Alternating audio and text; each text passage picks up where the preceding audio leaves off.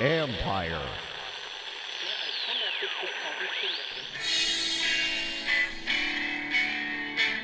Called the fake news the enemy of the people, and they are.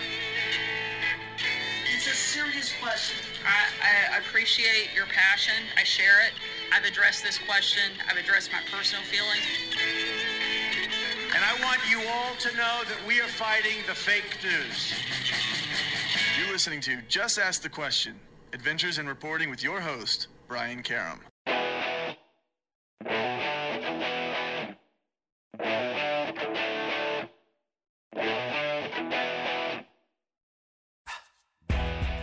Hi, and welcome back to Just Ask the Question. I am your host, Brian Karem. Today it's a pleasure to have with us Soledad O'Brien. Former CNN anchor, has her own television show, and is, to me, one of what I like most is a great media critic. So when we come back, we're going to talk to her about the problems of the press. Trumpsters. Stick around, it'll be fun.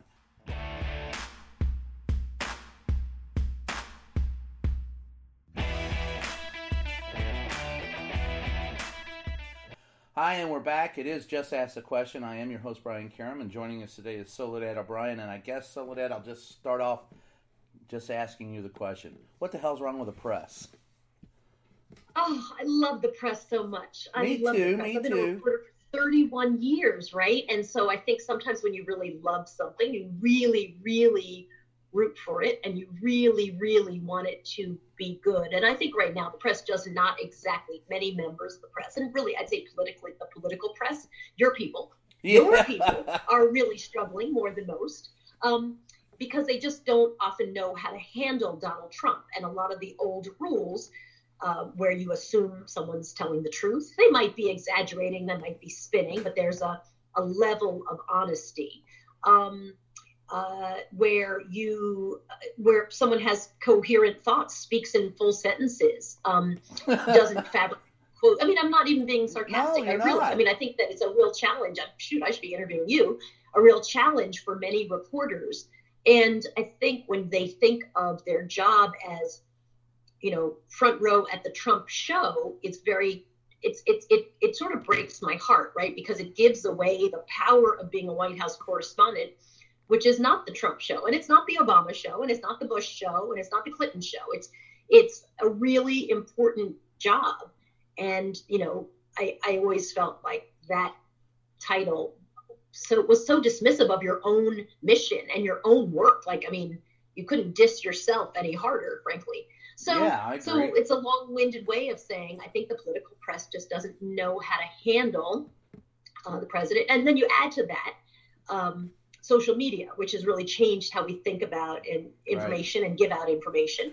And so many journalists, I think, take a lot of those things. I know take a lot of those things that the president says that are just, you know, uh, provable lies, and they elevate them just by quoting him. And you know, if you quote people who are literally lying, if that sentence is untrue, um, you're really not doing a service to your viewers. So I think sometimes it comes down to as simple as everybody's kind of forgotten the mission, and you got to go back to like, what is our jobs here? Our jobs are about bringing truth to the audience, to our readers, to our Right. viewers, and also helping them navigate complicated things, right? So that means you don't put people who lie on TV.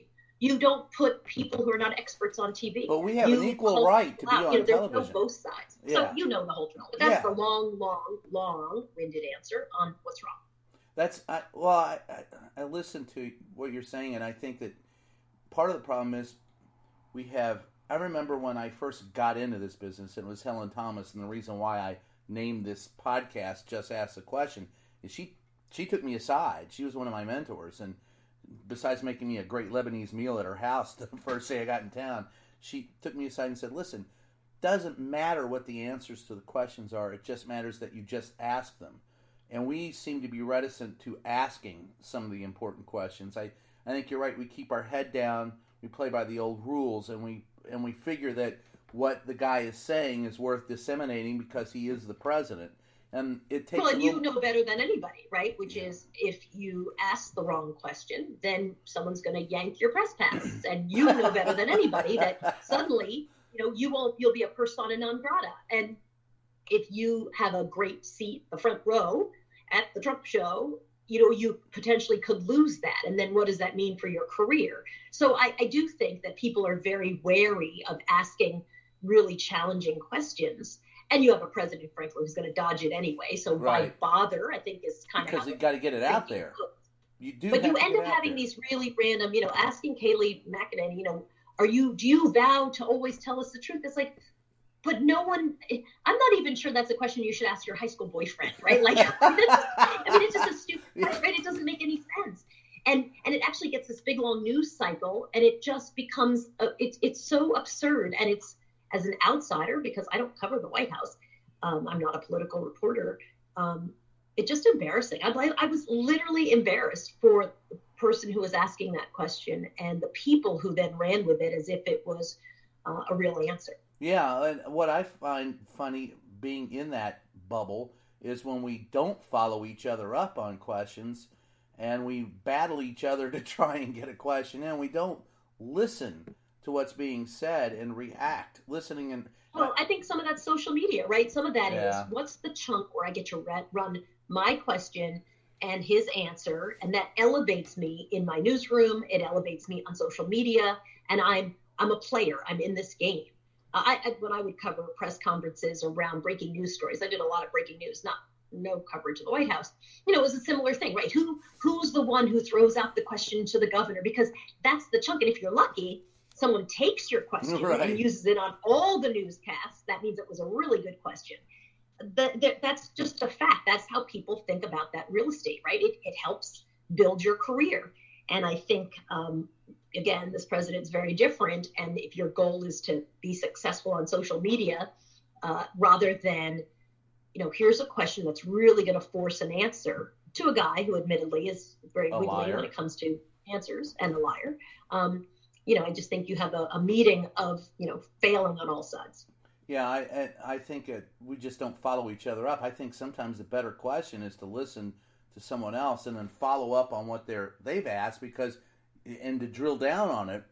Actually, Right, because he's already spent the whole Right. first one spinning and creating, and that's that's actually where you kind of get the because he, he's not very good at remembering what he just said, and because it's clearly a lie, you know, that's where you catch someone. That's where you kind of get the, the rubber meets, meets the road. And and I agree. If there's no follow up, then everything is a one off question, which is often a good starting place, but just kind of ends doesn't go anywhere. Well, I think he uses it to manipulate us too, and and I think uh, you know if you only get the one-off questions and then you limit the number of reporters before you, you limit the actual uh, interaction that will create deep content that we need to to uh, generate when we're covering the president. We don't do it. We and, and I think it's real tough during uh, these times because you have a limited amount of people in front of him. It's always the same people. It's 12 to 14 people in a room. And so he can look good because he's limited his access both in time and in numbers. And he doesn't have to worry about many follow up questions. And then the same with Kayleigh. I think, you know, she looks great in a small setting with 14 people, but how would she do in a room of 150 people when they're asking follow ups? I, I think um, this president in particular. I, I would argue I don't think she looks great because I think it's I don't so think she messy, does either. right? I mean, I think it looks passable, and I think the same thing. It's like he, eh, you know, both of them just lie. So that's your little asterisk under all of that as well. Um, so you know, I, I think you guys have a very challenging job, but I do think that there are some who've made it clear. Oh, if this is going to be the structure, then the way for me to get ahead is to do this Yeah. and and I get it, right? And so I've I've been I've been disappointed, and I do think a lot of the the framing um, of some of these stories uh, is really sad. I mean, there's a good one today. I think it's in the New York Times, of course, um, where they talk about Joe Biden saying 10 to 15 percent. The headline is Joe Biden says 10 to 15 percent of Americans aren't good people. You know, and it was actually a chunk of a very thoughtful answer about how Americans are really good, and there's a tiny percentage, eh, maybe 10 to 15 percent, who blah blah, right? So so trying to turn and uh, listen i i have written a million stories and and and, and been on air with i get it tease out the most interesting thing but it also has to be the center of what the person was really saying right? You've got to keep it in context. So if he was saying you know i have identified 50 he really wasn't he was like he was actually saying I think it's a relatively small number. I think actually 85% of Americans are really good people. They're decent people. And right. what we have to do is figure out unity, blah, blah, blah. So it's always interesting to me to watch uh, the New York Times kind of do backflips to get, for, especially when, when it comes to Trump, who says really despicable, uh overtly despicable things, and their headlines don't reflect it. To have a headline for Joe Biden, who was not my candidate. I mean, you know, uh, but but but to have a headline for Joe Biden that you know quotes something and doesn't really take the full context. I mean, it's just it just it just bums me out because I want to like the New York Times. I'm a double subscriber to the New York Times. I get the New York Times at home. I get the New York Times at work. Uh, but I think they I do such a poor job. Yeah, well, you know, iHome also gives you the online option. Yeah, so uh, it just is very it's it, it's disappointing because I think um, I sometimes watch them and just think, God, you guys are just such a mess. So does I mean the whole debacle the other day about this, you know, Tom Cotton op-ed was just a mess. Oh, yeah. how do you defend? How do you defend an op-ed? You we find out later in the day. I mean, and, and everything with the New York Times is a 12-hour arc, right? It starts off in the morning like ah, and then people yeah. come out strong and defend it, and you know, and stand by it, and then other people weigh in, and then other people fight against it, right? And by the end of the day, well, it turns out he hadn't really read it actually ahead of time before it, you know got printed. And and you're like well sweet. So so hmm. wait actually i think the story here is you published an article that you actually never read and and and you've defended it all morning for something you never read. Like wouldn't wouldn't you lead with that? I'd probably be like girl you know i didn't read that thing. That would be my first out of the box. Right. like I don't know. I find them very exhausting. It's well, just an exhausting time. Do you do you find that Donald Trump has a, a point then when he says fake news? No, you know, I, I know everybody thinks fake news is a new thing, but but it's not. Two things. Well, when I was, reporting Black in America, which was a series I did uh, for CNN when I was there back in 2008, you know, people in the community would say to you, "I think this is fake news," but they wouldn't say the words "fake news." They would say you guys never want to cover this community. Right. Like you're just here now and it's good for you. But when we ask you to come and do stories, right? So what they were saying was, we see you, we see how you tell stories and you frame stories, et cetera, et cetera, right? So so that's fake news. Um, the other day I was on well, the other day, months ago now, because we don't fly anymore, but I was on a flight and the board had the flight was departing at 8.30 p.m but it was already 8.45 and everybody milling around was like fake news! Fake news! So i think it's become a little bit of uh, a joke but i also think it's captured this sense which I, i'm very sympathetic to of like the media is not here for us and they're not right. really here helping us and and they're not really reflecting what's going on. And so i think this the feel of fake news has actually been around for a little while. And let me tell you, especially in minority communities who understand exactly how they're going to be portrayed. I, I, yeah, I agree with that. There's, but see, I go back to, all right, bear with me for a second. I go back to Ronald Reagan and Mark Fowler, who was the head of the FCC. And up until Reagan, we always looked upon the uh, airwaves as a sacred public trust. Trust, yeah. And Mark Fowler said, no, in 1981, he said, no, it's no different than selling toasters. So he deregulated the industry, and corporate entities began buying each other up. And so 35, 30, well, I'm showing my age. You're a young lady. I'm an old fart. But so here we are in 2020, almost 40 years later, and we don't have we have fewer reporters in the streets and fewer companies owning um, uh, journalistic uh, outlets than we did in 1981. And the, right. Well, some of that is, I think, um, so the model reporters. shifted, right? I mean, the model has shifted. People look at news at one point when I started news. News was a, a, a loss leader, right? It didn't have to make money. Right. And what's also changed is news as entertainment. You know, people in news really started real thinking they were competing against Entertainment Tonight and yeah. Access Hollywood, and that you know, in order to get eyeballs, they had to kind of dumb it down and, and not want people, you know, it wasn't really serving the public when it came to explaining issues. Um, someone once called people news actors and news actresses. And there was, yes. a, I always thought like, oh, there's a little bit of a point to that. So, you know, I, I think a lot of those things have changed over the last 40 years. And oh, I yeah. think organizations have recognized, you know, if you can turn your news readers into celebrities, if you can, um, if you can, you know, leverage outrage, if you can have a person on the left and a person on the right yelling at each other, you create that sense of urgency and anger that is actually quite expensive to do on tape, right? And if Yeah. you're going to do it in video, that's an expensive shoot. But if you're just going to, I'm going to book this person, and the more kind of fringy and over the top they are, and make sure you book the other person on the other side who's also fringy and over the top, then you get that that clash, right? You get that that vibe of, oh my God, something's happening here. When it's actually just two talking heads who, by the way, we'll be back in the next hour because they've been booked, you know, through these windows. Yeah, and, And, then, so I think all of those things have made that change. Yeah, I well, and see, I think that's also a function of what happened with when we began buying each other up. I always look at, and you talk about. We'll go back to talking a little bit about the minorities being covered. I I started my career in our second job out of the box was down in Laredo, and in 1983, when I was down in Laredo, there were three newspapers. Two of them were English. One was Hispanic. There were four television stations, three network affiliates, and one Hispanic, and three or four uh, radio stations that covered news. Hundred thousand people.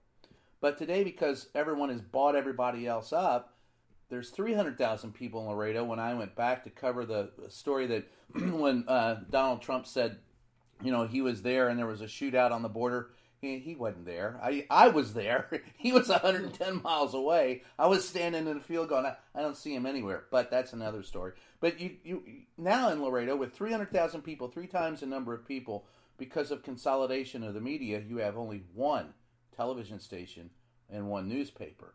So three Yeah, times the number of people shocking. and three times fewer. All you know, pla yeah, and and that's that's you know the corporations have bought each other up, and so you end up and without the fairness doctrine, I think you're right. You end up with people just uh, attracting money, being on different ends of the spectrum, yelling at each other, and I don't know what. Well, it's just cheap. Yeah. Listen, I mean, one thing we started when I do a show called Matter of Fact on Hearst. Uh, with we produce it with Hearst, and We gotta plug that. every network. Uh, thank you. It's a syndicated show, and one thing we when we started, it's kind of crazy because um, the we, we weren't live, right? And everything was the president said last night. We wake up this morning, morning. This is what happened overnight. But we were pre-taped. We tape the show on Thursdays. It airs in most markets Saturday night or Sunday morning, right? So we couldn't. I, I really was just so anxious about like I can't be in this news cycle, and we realized that that could actually be a benefit and not a curse yeah, that when you're not able to be part of live, then you have to step back and ask yourself, so what do we deliver to our audiences? And we, our ratings have been so great, and they've been great partly because I think we we just don't think of things like the left versus the right because I don't think people in the world actually go through their day like Thank that, you. right? I think Yes. people in the world try to figure out housing. People in the world try to figure out why are you know why is diabetes medicine so expensive? It sort of doesn't matter if they're a Republican or a Democrat or an independent or they voted or they didn't vote or they live here. They live. It really is a this is a bad process. This is a bad policy. Uh, how do we talk about it and how do we educate people about you know what the options are?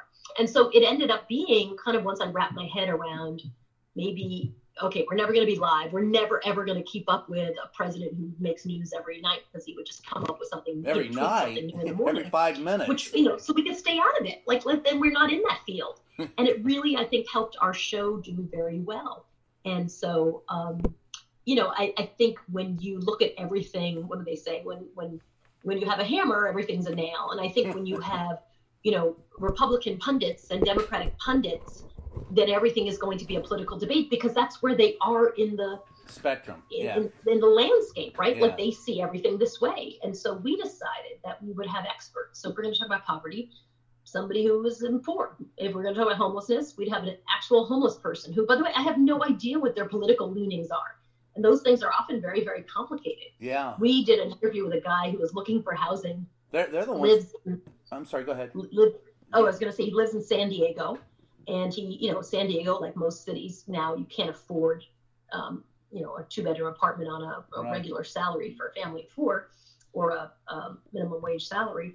And so he got an apartment in, in Mexico, and he reverse commutes from Mexico to his job in San Diego. He's not he's not Hispanic, he's Wow. not Latino. He he. I don't even think he speaks Spanish. He just was like, I can afford an apartment down here. I just have to walk across the bridge every day to go To to go to my job. That's a minimum wage job. And and again, like it's utterly irrelevant what his politics are.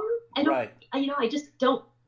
It doesn't matter. It's about housing. And so I think when we were able to start thinking of those things as a plus and not a minus, that was very helpful. Well, I don't think you can keep up. I, I mean, I write a weekly column, and I have a hard time being in that uh, inside, you know, every day in the White House and being able to stay up to the minute with the president. You have to take a, a step back because he spins so much crap during the course of one day that if you try to stay, you know, topical, you're buried. I think that's one of the problems that we have in the press is we just kind of we, we hook onto something on the day, you know, here's the news of the day and we go for it and we don't ever take a step back and take a look and see what's actually going on and or why.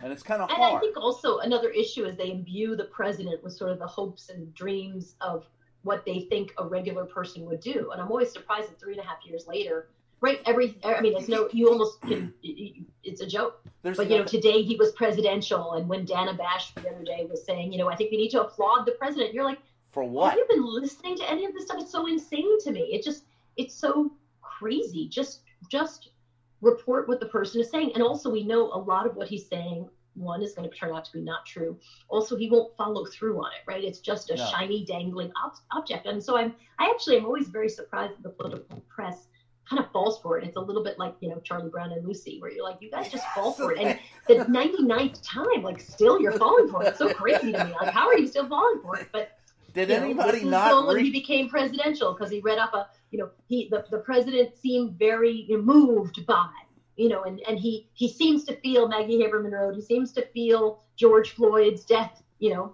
deeply because it's and you're like uh, uh, Why? why would you ascribe that to a person who in so many instances has showed you has shown you that that's just not the case that's not who he is Yes. so I'm always I'm always interested in who gets a lot of that second chances, third chances, tenth chances of being a sentient human being. We're under the under the skin. They feel things and they're emotive and they have good values, right? Just like the idea is that they have this normal sense of values and goodness that's imbued in all people. And then there's a whole bunch of people who just don't, right? Who are sort of portrayed Right. as sociopaths. And it's just a very odd thing. I, I we'll continue this thought. we'll be right back. I, boy, I got something to say on that, but we'll be right back right after this.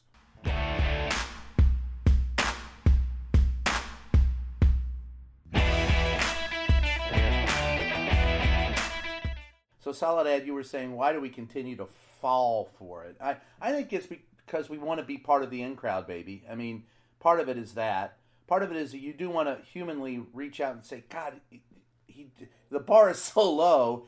He, you know, he took a breath today without insulting someone. Maybe he's making. This is the moment if the president could stand up and address, you're like, who the hell are you looking at? I mean, again, I would say if over the last three and a half years, every so often he was able to stand up and give, you'd be like, okay, well, sometimes he can deliver, Yeah. but there's been no evidence at all. No, Never. And so I always, again, really wonder, like, why do reporters give that person the benefit of the doubt? And so many other people are not given the benefit of the doubt. I think they Um, want to give the president the benefit of the doubt because he's the president, and you you respect the office and the Constitution and what we put together. But he doesn't, and if you can't, it, I, at some point in time, No, if you I, can't I'm going separate yourself, disagree with you on that because I think that they give him the benefit of the doubt because they imbue him personally with something. They just can't Ugh. understand that someone can really be that's completely horrible. narcissistic and sociopathic, right? Like, I think it's I think it's this wishful thing. It reminds me a lot of.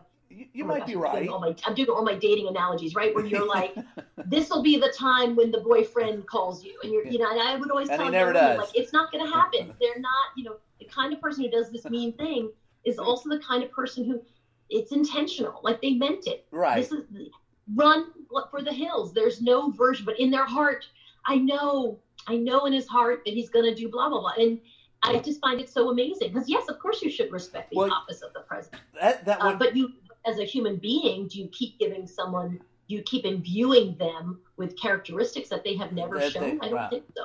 I think what you say brings me to two points that I'm off and you might be right. Uh, but what I think is that at the end of the day, we're sending the wrong people to cover the president. We should be sending our, our crime beat reporters and our war correspondents because covering this presidency is a lot a lot different than any presidency I've ever covered, and it's more Well, like you know, I know you're only crime. half joking, but I, I do No, think I'm serious. sense I'm you know, it does bother me when political reporters are covering a pandemic. Their reporting is a mess.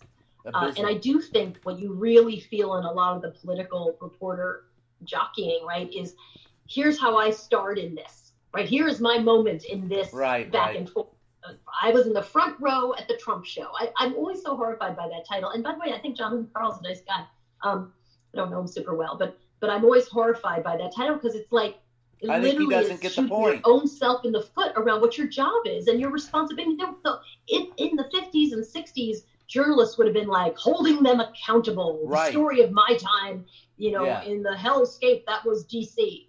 But this idea of like you're the guy holding him accountable and you're going to call it the Trump show Well, it makes you really sound like sad. Or you know, or or writing, uh, you know, columns about how Trump is a reality show. It's like, yeah, that would be really hysterical. Except for all the people who are at DACA, young people, and the, the people who've been deported, who's you know really are dealing with legal challenges, policing challenges in an America. Like they're not they're not just sitting on the sidelines laughing and mocking Trump voters. They're sitting there saying, "Holy Right. shit!" When he says that, it actually encourages police to be more brutal. When he Well, says that, it has, actually yeah. makes people, you know, hate Latinos. It puts me at risk when he says the Chinese virus. You know, so like I get that a lot of these correspondents just don't. They're so they so don't think about anybody but their own point of view on something. It's very disheartening. Well, I and, and the title to me that you refer to is dismissive of your own role in the process. Front row at the Trump show makes it sound like you you bought a ticket and you're sitting there and you're waiting for the circus, and that's not what you do. I, I find it uh, disheartening, and I what bothers me sometimes about reporters that I see in the room is when you got the president of the United States suggesting that you should inject disinfectant into your body. At that point in time, really, is there any doubt that he cannot come to grips with reality? And him, and I mean, why aren't we doubling Which down? some experts say might not be safe. yeah, I mean, yeah. and when the New York Times writes that, I mean, that's I, you I, laugh, but it's uh, so sad, right? it- New York Times, writes that. I mean, you have both sides yourself to death. it just becomes insane. It's just so.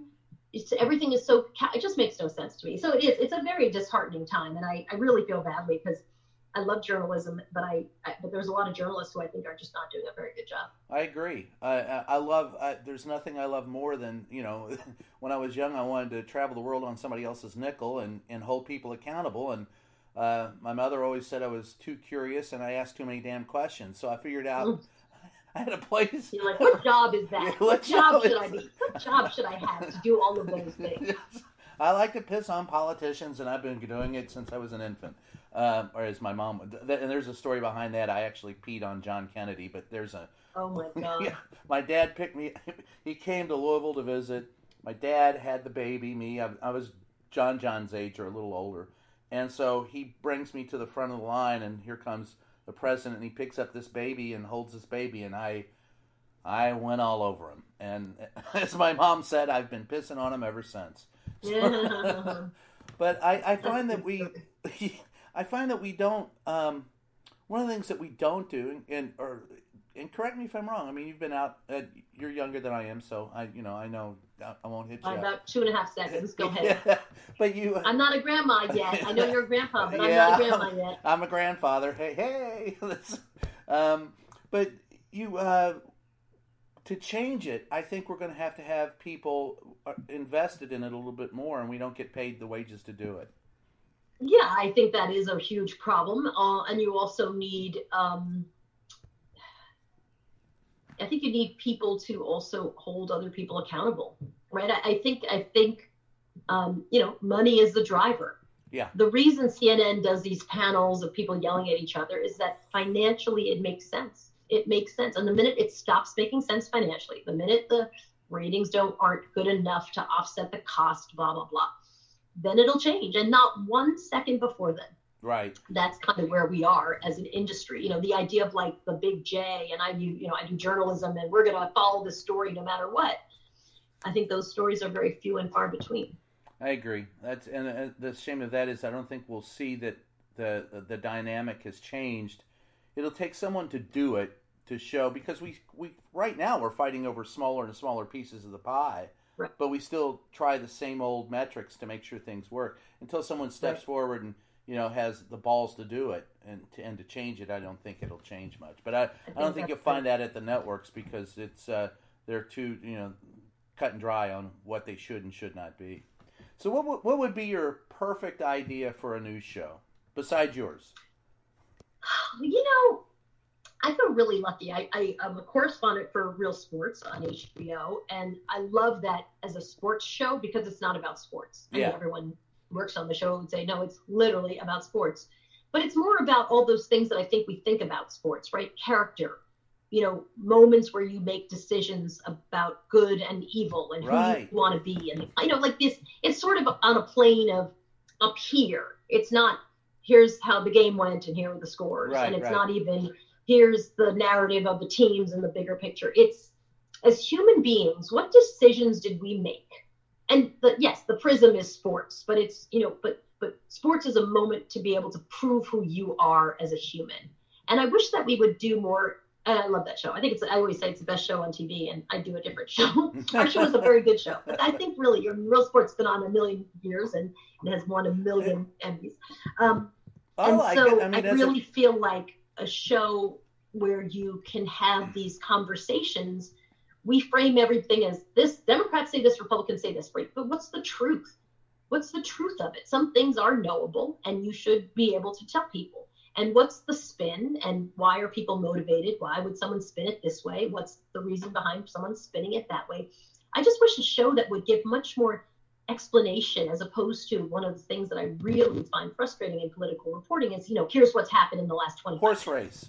It's, all the, about the horse race, and it's yeah. just very it's not really useful right i mean what's always useful is this person is saying this because what you need to understand is that you know that plot of land they're talking about their dad owns right. the farm next door so when they say this let me be sure to explain to you that they're poised to make five million dollars when they sell their now you're like oh okay that gives me context for understanding why people do what they do. And I, I think we just don't do enough of that. So in uh, in political reporting, I, I wish we had much more of that. Well, that would that takes time, and people usually don't want to donate the time and the money to that. They they Yep. get involved in the horse race aspect of it because, as you said, that that drives. Shiny, headlines. shiny over here, Yeah. shiny object over here. Yep, yep. But I think there are people who would love that type of reporting, and I think it would be it would behoove us to indulge at least one or two shows in that. And I'll, I'll defend you on real sports. I I coached high school football for many years, and one of the things I always said is, in the real world, the people I've gotten along with the best are people who played a team sport because they understand how to work in a team, and um, sports are important. Well, my kids went to schools where they had to play sports, and I Yeah. was always it was one of my favorite thing about their schools is that um, because I think the lessons that you learn, some sports that are good at and some not good at, right. and learning you still get out of sports a lot, even if you're not the star player, even if you're not even top ten star player, you're just there. And I, I do, I, I really have loved sports for my kids because I think you're right. It teaches you how to deal with people and how to move toward a goal together when you have all these different independent pieces and that's that's a very tough thing that's a good lesson Yeah, a lot of people in government are only single tennis players oh, or golfers. don't even don't even tell me right That's hardly any of them have ever played a team sport. You can't find basketball, baseball, or football Painful. players, or even Painful. soccer players among them. They all played a single sport. I swam. Well, keep swimming. yeah yeah So we're going to take a short break, and when we come back, some uh, final thoughts. There we go. Three. I, I should get you out on time, right? oh that's perfect thank you so Yeah. much you're so Oh. nice to do that Oh well. they're all it's it's an interesting we're doing this conversation about race and everybody's just very very nervous so they've been hitting me you know they all want to talk it through before we talk it through which well, is that, was you know, what we were going to do for the. because I, I really, I really understand um, how tough that is. That uh, actually, that's where I was going to go in the last segment. So Great. okay, in three, two, one. Uh, with us still is uh, Soledad O'Brien, and Soledad, I guess, uh, in covering what we've all covered in the last uh, several weeks uh, since what happened in Minneapolis, race is at the forefront of everyone's discussion. And I guess my question to you, is, you know, I, I've been I, I will never know what it's like to be an African American who has to go through what you have to go through on a daily basis or what a woman has to go through on a daily basis. I know what I've had to go through as a Lebanese American when I've been called off, been accused of being a Muslim, and uh, I've been told called a, a towelhead and a raghead, and why don't I go back to my own country? I had someone in the White House ask me what my last name meant, so I, I said, you know, it's a last name; it comes after the first name. So I, I get a little mm-hmm. inkling of it, but today it seems to be so energized and and and, and of course polarized. Is what are your thoughts? Do you think we can reach a point in this country where we yeah you know i think this is a chickens come home to roost moment. Uh, again i've been doing documentaries about inequality and racial inequality and inequality in housing and policing and economic inequality and educational inequality forever. And right. so i think at some point you know i think people who think that the story is george floyd the individual uh, are, are missing it a little bit uh, obviously he's the focus, but some of it is people are just tired. They're just tired of being able to see someone, and he's not the first. He's not even the fifth. You know, being able to see someone caught on camera being murdered, right? And and then by police, and then everybody sort of asks, "Well, I don't think you really saw that, right? I mean, that's not what you saw." And so I think, um, I actually think more and more white people began to sort of say like holy cow I, I, saw that unfold and and it went on for so long like nine minutes is a long freaking time that it just started having people begin to recognize like wow maybe all the things that i thought about policing that the police are usually right that you know if someone's been stopped that they probably did something wrong that if that guy would just you know behave and be quiet he would be fine and everyone would treat him with respect i think what we're seeing unfold now is people are really getting some insight into what policing is like, and not just for African Americans, and certainly for African Americans, but not just for them, right? That poor elderly man who's now in the hospital in Buffalo, right. who was pushed by the police, you know, and and the the way that story unfolded with the the press release essentially saying he tripped and fell, and everyone's like, but we literally saw him pushed. I mean, I can even tell you, but by this particular officer right here, that guy. And then when people bent down to help, they were pushed from behind by their own colleagues, like, don't touch him. As his, you can see the pool of blood coming out behind his head, and he's obviously 70, 80 years old. Right. So I think we're at a really interesting time because um, people are really beginning to say, oh my gosh, maybe they do go after people who are who are not violent. Maybe the cops do say things that aren't true. I think for a lot of comfortable suburban people, that's a bit of a stretch, right? The way the way policing is in your life is just very different. Well, that's, um, that I mean, that, whole life you're told, listen, anything goes wrong, you run to the police. I, there's a great video the other day. I think it took place in Van Nuys, right, where the the black family is being their business is being looted, so they're waving, trying to wave down the cops. The cops drive by. Eventually, the cops circle back around, and the cops come, and they're like, "Oh my God, thank God, the cops are here because there's right. looters." And the cops come up and they arrest the family. Uh. And you're like, and, and, and, and, you know, it just it's it's a two minute and 20 second video and it's amazing because it's kind of that if they were white that just wouldn't happen everyone would walk onto the scene with the expectation right. that these people are the victims that they're going to tell us what happened and and and the reverse of course for the black family and i think at some point people just see that enough and they begin to believe it well, I um, think um, so, social, social, media yes. has been helpful. I think social uh, and I don't know that, that, people fully understand how challenging and traumatic that is for a lot of people. Well, I, how could you not? I mean, look, if I think it's always been there. I think social media helps bring it out. But I mean, I remember Richard Pryor doing the joke back in the '70s about, well, you know, you you in suburban white America, you don't mind the police because you know them differently than I do. It's like, hello, Officer Timkins, let's go bowling. He says, I know him as I'm taking my wallet out of my license. Do not shoot me. You know that. So I, I think it's, it's a, a different experience, but I don't know that people want to sit in other people's experiences and figure it out. I I, um, I really don't. So I think that that's the challenge. I, I do. I think that this has been very eye opening. You look at that. There are going to be these moments in policing where you see people and you're like, wow, this is going to be very eye opening for people that they shoved a 75. There's no reason at all to right. shove a 70, And, and that to see that and to have someone then tell you that he tripped and fell. Well, yes, backwards when he was shoved by a police officer who we could see on camera.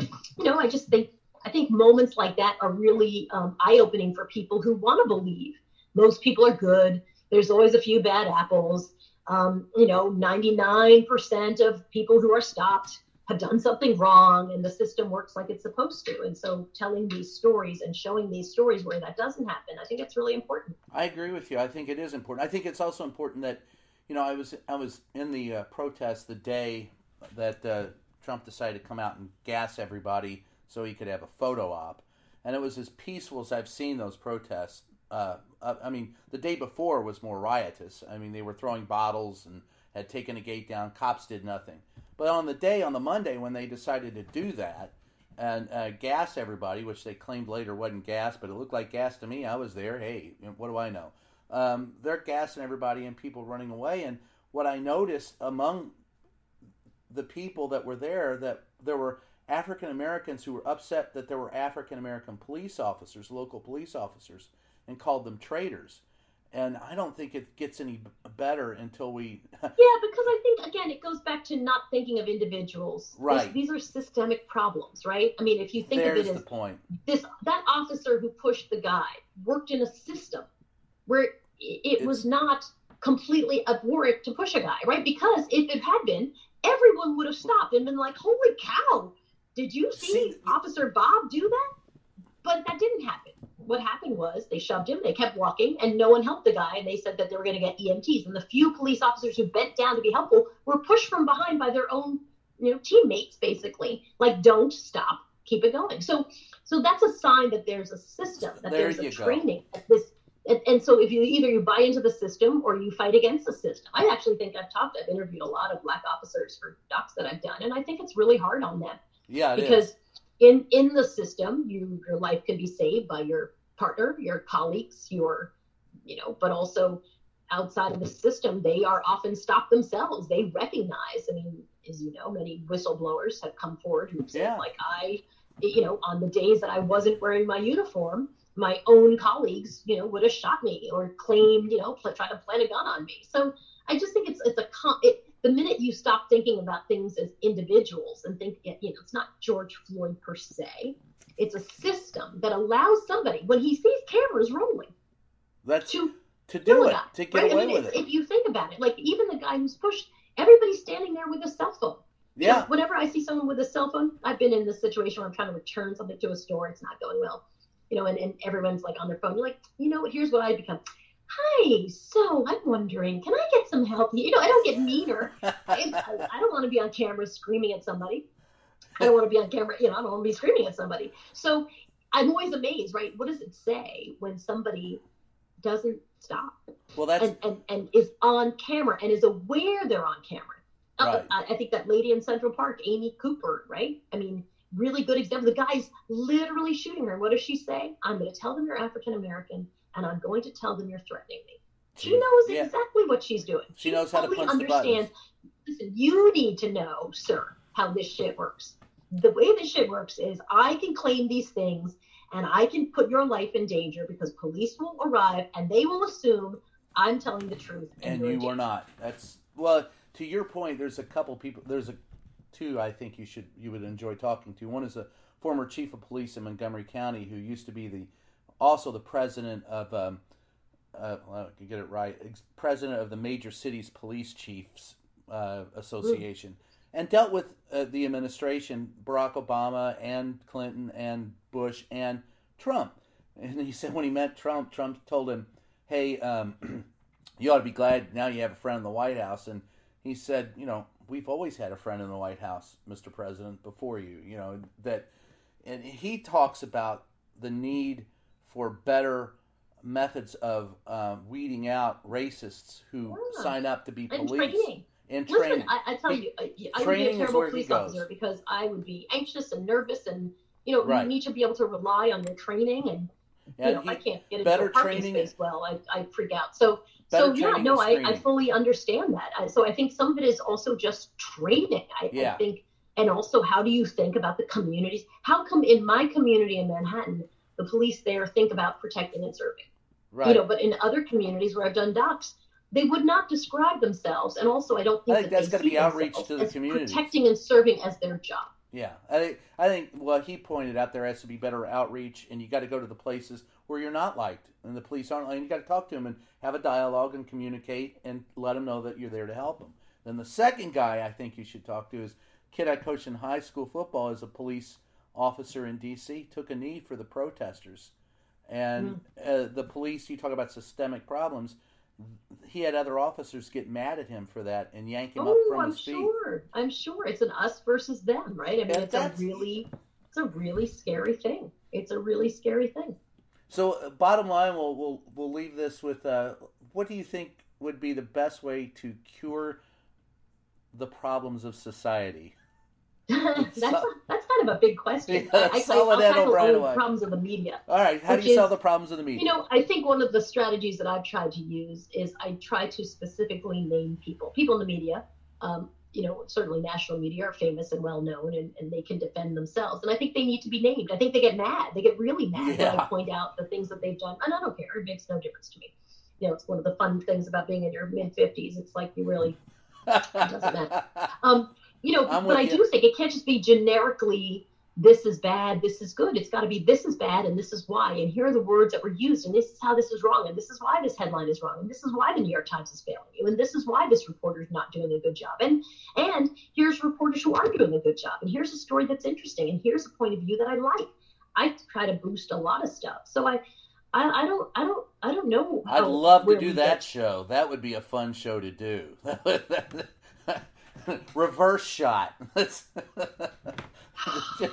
Man, oh man. So who knows? But I do like journalism, and I think there's a do lot of good people in it. So I'm hopeful Well- that we can solve some of these issues. And people, people know. People are getting wiser. Well, and- and, they, and I think bottom line is, look, you could be even good reporters make mistakes. It's not like you're going to bat hundred. You know, you're not going to bat a thousand. You're going to come up to bat, and you know, I remember talking to Sam Donaldson years ago, and he was telling me, "I've I've asked some bad questions. I've done some bad stories." He goes, "I'm a human being. I make mistakes. I keep going."